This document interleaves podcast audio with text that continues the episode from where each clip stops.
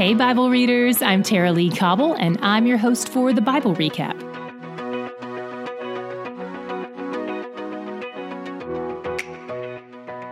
Hey, friends, it's Tara Lee coming to you from my phone.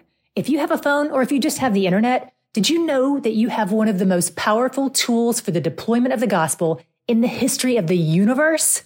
So this week, every day at the top of the episode, I'm going to issue a challenge to you. I want you to join me in helping spread the understanding of the gospel to the nations. Now, there are incredible organizations working to get the gospel into every written and spoken language by the year 2033. But you and I probably had access to Bibles long before we ever actually understood scripture.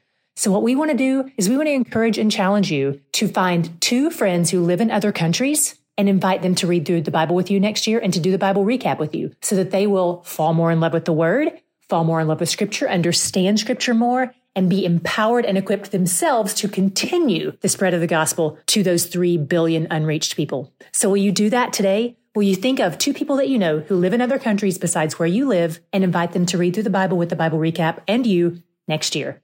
All right, I'm going to issue this challenge every day this week, and hopefully, we'll have so many new nations joining and reading and understanding and loving God's word alongside us.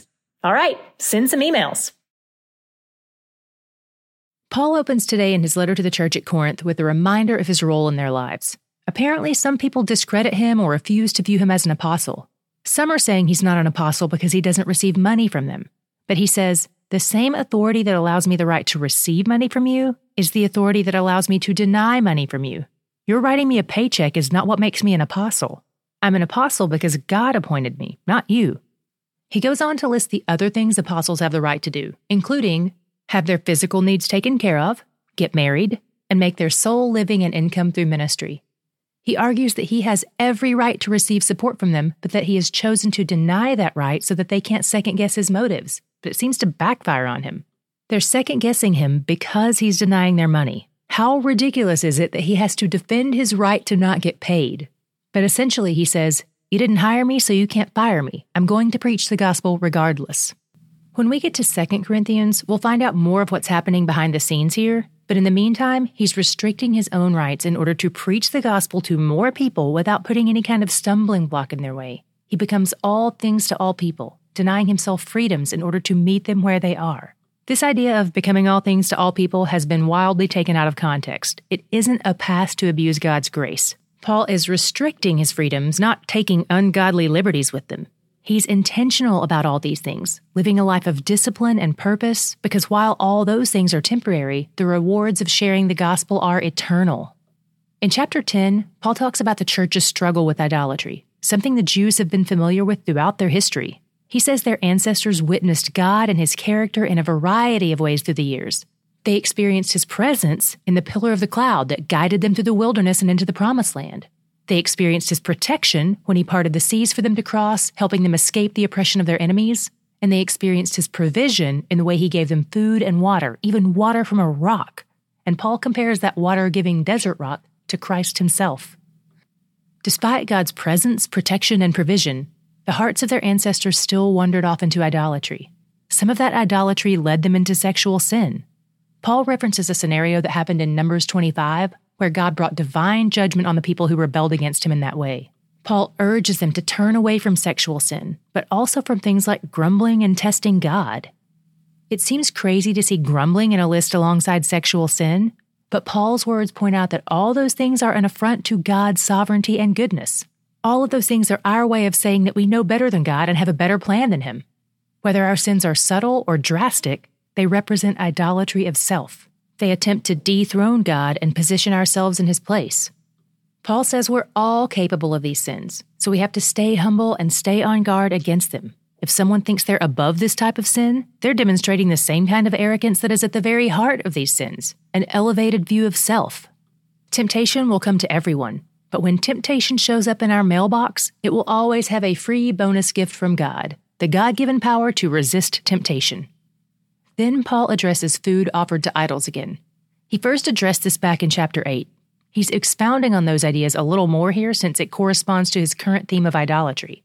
At the time, the Corinthians were going to pagan temples, hanging around after the sacrifices and eating the food there. He realizes this is a potential snare for them and it's an easy first step into idolatry and away from Yahweh. He says, Look, when people are sacrificing food to idols, they think they're making offerings to powerful gods, but the reality is they're offering food to demons. False religions aren't just made up ideas, the pagan gods are demons. And since you take part in the Lord's Supper, his body and his blood, then participating in all of this is idolatry. Then he switches scenarios. What if they're eating food sacrificed to idols in someone's home and not in a pagan temple? Paul says, Hey, if no one mentions that's where it came from, eat up. But if they tell you and you still eat it, they're going to think you're on board with it. So you should refuse to eat it because it gets in the way of your opportunity to share the gospel. In the temple scenario, the problem is idolatry. And in the house scenario, the problem is the other person's mindset. The problem is never the food itself, it's how the food is used and viewed. These are some very specific scenarios the Corinthian church is dealing with, but they potentially have broader application. In general, as far as Paul is concerned, anyone can eat whatever they want as long as their thanks is directed toward God. In chapter 11, Paul changes gears a bit and starts talking about different practices within the church. And he hits on some things that are touchy topics when we read these passages today. They weren't as touchy back then, most likely, because of how the culture operated. Today, there are many ways these passages are unpacked and explained, but I'll address the primary view of Orthodox Christianity through the years. Paul starts out by painting a picture of marriage, which he connects not only to our relationship with God, but to our relationship with the church as well. Before we jump into this, it's helpful for us to remember that all this is being written by a man who continually lays down his freedoms and doesn't argue for his own rights, so that he can let his humility lay the groundwork for him to share the gospel. In recent years, these verses have been used to craft arguments against Paul and God and Scripture. But if we remember what Paul's character is like and what we've seen of God's character throughout Scripture and through the ministry of Jesus, we'll have a proper lens for viewing these verses. Because Scripture interprets Scripture. First, Paul unpacks the authority structure in marriage. This idea isn't new to us since we've seen the authority structure in the Trinity demonstrated repeatedly. They're one, united in purpose and in vision, but with different roles and responsibilities, and the father is the head. In the same way, the husband is the head of the marriage and Christ is the head of the church. Anything without a head is dead. By the way, the word glory means to give the right opinion of something. And Paul says this is what's happening with men as the head. While Paul doesn't deny Genesis 1:27, which says women are made in the image of God and gives us equal value to men, he leans into the fact that men are revealing the headship of the Father. Roles don't indicate value, they indicate assignment. In this culture, which is Roman culture, not Jewish culture, men who prayed in pagan temples would cover their head. Paul says he doesn't want them to bring their pagan culture into the church. He flips the script on them and tells the men to uncover their heads. And women typically wore veils to cover their heads if they were married, kind of like an ancient version of the wedding ring, while unmarried women just wore their regular hair. But apparently in the church, some of the married women were taking their veils off. And this is an especially problematic scenario because the church in Corinth had so much sexual sin going on. Paul was like, This is not honoring to your husband. It looks like you've rejected him. Put your wedding ring on. Help people have the right understanding of your marriage. As an unmarried woman, none of this applies to me, but it's also not offensive to me. Paul isn't discrediting or diminishing women. Men and women are mutually dependent. And also, he's talking about a cultural context that is foreign to most of us. So, if you want a 21st century summary, it might look something like this Do you need to wear a hat to church if you're a married woman? Not unless it's super cute and you're having a bad hair day or you just want to. But do you need to wear your wedding ring since that's how our culture signifies marriage? Probably. It's not a law, but it's helpful and honoring. And as a single woman, I wear that finger veil anyway. It keeps the creeps away. Paul wraps up with a few corrections about factions in the church and how they've been mishandling the Lord's Supper. The churches often meet in the homes of rich people because they're big enough to hold everybody. But the poor people have to work long days, then, because they don't have their own cars, they have to take public transportation to the wealthy neighborhoods, and by the time they get there, the food is all gone. Jesus said to eat the bread and drink the cup in remembrance of him. But it seems they're just eating and drinking, but have forgotten him. They've forgotten his command to love others. Paul says they should examine themselves before taking communion. Do they really understand that it's about the unity of his body who partakes in his body? My God shot was in 10, 12 through 13, where Paul talks about temptation.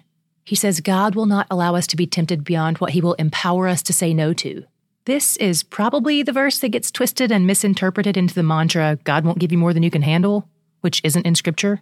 But when we read this verse in context, we can see that what Paul is really saying is more like, When Satan gives you temptation, God will give you the strength to resist it. So lean into his strength. This is not about having the strength in ourselves. This is about trusting him to provide us with what we need to obey him. Paul says God provides the way out. He is the one who will help us handle what comes our way. He is our escape hatch in every temptation, and He's where the joy is. If you've been with us since day one, you're only 30 days away from reading the entire Bible. This is definitely worth celebrating, so we have t shirts in our store just for you. One says Finisher. It's like a marathon t shirt, but instead of saying 26.2 miles, it says 365 days. And listen to me. That shirt is perfect for you, no matter how long it has taken you to do those 365 days of reading. Even if it took you three years, you still completed 365 days of reading. The other shirt is for those of you who have done the very hard task of completing all 365 days this year. It says the Bible Recap Finisher with the year on it. We're telling you now so you can get it ordered in time to wear it on day 365. When you do wear it, be sure to post a pic and tag us. Head over to the TBR store to get yours now. It's thebiblerecap.com forward slash store, or you can click the link in the show notes. Hey, Bible readers, have you listened to Hope Nation's brand new Christmas podcast? It's called Scrooge, a Christmas Carol podcast. Check out the brilliant storytelling and pick up on the Christmas themes of forgiveness, finding peace, and combating fear. It's a great way to show family and friends the lasting hope of Jesus. To listen to the podcast, click the link in the show notes.